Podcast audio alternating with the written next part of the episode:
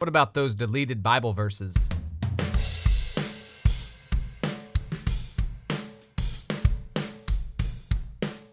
Welcome to the What About podcast, where we're going to explore some of the most common and commonly debated questions about life and following Jesus. Not going to claim to have all the answers, but I think we got a pretty good feel on which questions to ask.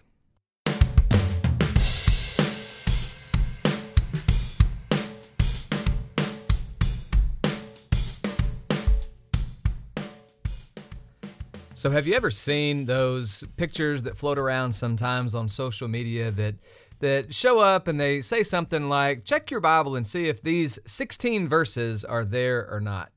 And the idea is that there um, are some translations in their mind that are better than others because uh, the newer translations have omitted a bunch of different Bible verses. I'll give you a, a, small list. Usually it's about 16. It's like Matthew 17, 21, Matthew 18, 11, Matthew 23, 14, Mark 6, 17. Those are four.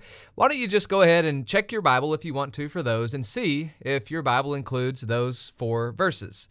If it does, there's a really, really high chance that your Bible is the King James Version of the Bible.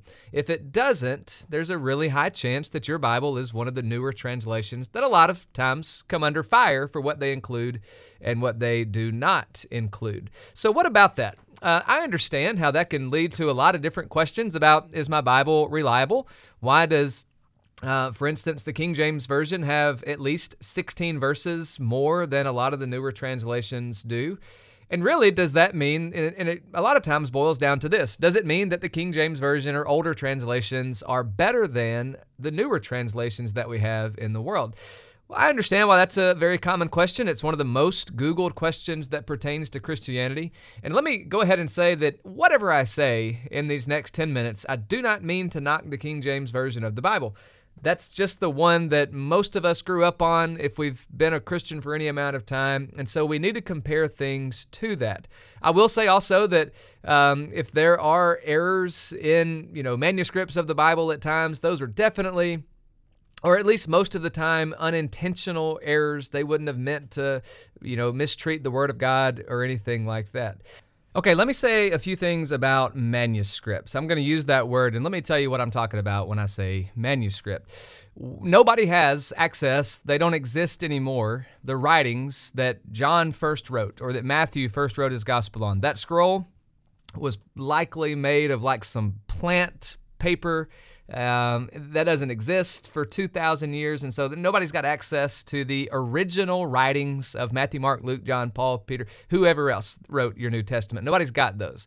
What happened is that those guys wrote, and then scribes would take their writings and copy them, or church people in the first century would take their writings and copy them, and copy them, and copy them, and copy them. And then what we are left with is copies of copies of copies of copies that we refer to as manuscripts. I would argue that the older manuscripts are better. They're likely to have fewer errors, uh, less changes, and things like that. And so, if you're asking me, I would want to have something that um, maybe was written in the second century instead of something that was written in the ninth century. You know, there's 700 years is a lot of time to accidentally incorporate some mistakes or make some errors in that.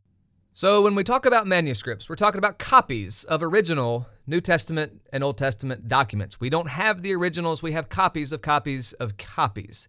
Understandably, when we have copies of copies of copies, there may be some mistakes and maybe some changes or alterations that have happened along the way. Along the way, also, as time progresses, we begin maybe to find older manuscripts. Instead of relying on passages that we're translating from a ninth century, we may find something from the second century that may have more value for translation purposes because it's got closer to the text that was originally written. It may include fewer mistakes and may just be a, more accurate manuscript copy of the original Bible documents. So when we talk about manuscripts, that is what we are talking about. So what we what we find when we start digging into this is that translations of the Bible have adapted over time, and they adapt based on what kind of evidence or manuscripts are available.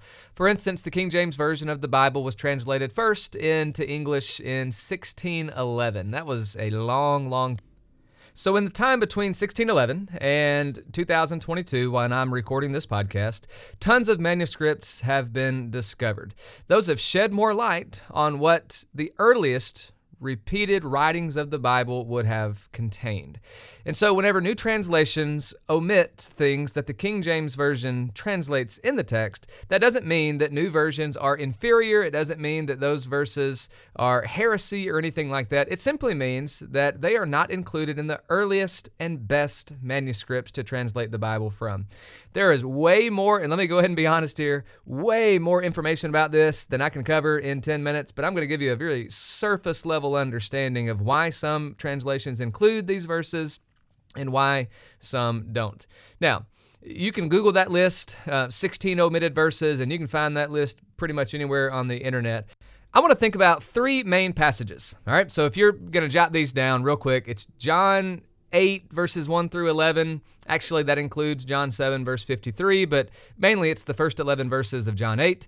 Acts chapter 8 verse 37 and then 1 John chapter 5 verse 17. Those are three big ones that uh, seem to come into the forefront of this debate a lot.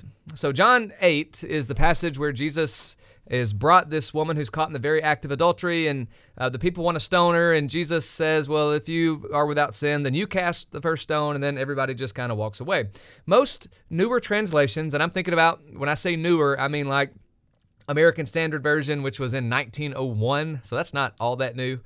It's new compared to 1611. Uh, Revised Standard Version, uh, New International Version, etc. Most newer translations either separate that passage from the main body of text or they include it in something like brackets. Uh, some other translations put it at the very close of John's Gospel, but wherever it's put, most good translations give an explanation for why they've done what they've done with it.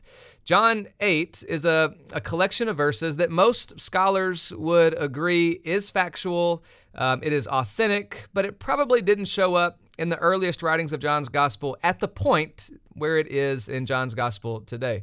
So this is nothing new. Uh, you know, Matthew, Mark, Luke, and John wrote to different audiences uh, at somewhat different times, and they tailored their gospel to the audience that they were writing to. And that is similar to what has happened with this small passage in John 8, verses 1 through 11. All right, second one was in Acts chapter 8 verse 37. If you have like a King James Bible, you're going to find that Acts 8:37 is in the text. If you have um, an American Standard or a Revised Standard version, that verse is not in there. In other translations that you may have, it's found in brackets or it is in a footnote.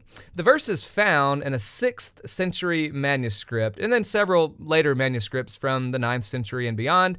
It's also found in an old Latin version that goes back to the second century, but other than those, it's just not found in any other manuscripts. Now, that doesn't mean that it's not truth. It only means that it probably wasn't in that place in Luke's original writing of the book of Acts. Now, the need for faith, which is what Acts 8:37 teaches, is stressed in countless other passages in Acts and outside of the book of Acts. And so, it's not that it's that removing it takes away our understanding of truth. It's just if we're going to be factual and authentic about what was included in the first copies, well then we got to deal with Acts 8:37. Okay, one that's that is slightly different is 1 John chapter 5 verse 7. Now, we could go into a lot of detail about this one, but I don't really want to do that. I will say that Erasmus, a guy named Erasmus, was responsible for the first printing of the Greek Testament after the printing press was invented. In his first and second editions, he didn't include what we have as 1 John 5, verse 7. It was around in some later Latin versions. Erasmus, uh, the translator, believed that he had the right text that did not include this verse, but he would include it if just one Greek manuscript could be found with those words included. At some point, and with a lot of fighting, a copy was found that included the language, and so he stood by his word and he included 1 John 5 7 in his third edition. Almost all the textual evidence is against including these verses in the text. The only two manuscripts that support it are from the 14th and 15th centuries. That's 1400 years and 1500 years after it was probably written for the first time. They show evidence that they were translated from Latin, and so they didn't even come from the original Greek writing. So this one's pretty easy. If you're asking me, a Bible that omits 1 John 5 7 from the text is more truth in the text than one that uh, keeps it in.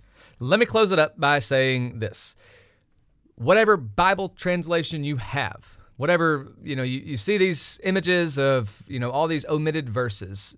Whatever Bible you own is still accurate. It's still good. None of these things influence doctrine. If it does, then it's included somewhere else in the Bible. What's important is not that we worry so much about what's omitted and what's included. These people did their best job to figure out the accurate text of the Bible. What's important is that you read it and learn it and live it out in your life. Okay? And so when we're talking about what about these omitted verses? Well, okay, I understand why we would have that question. But let's just make sure we're not omitting the Bible and its influence on our lives completely.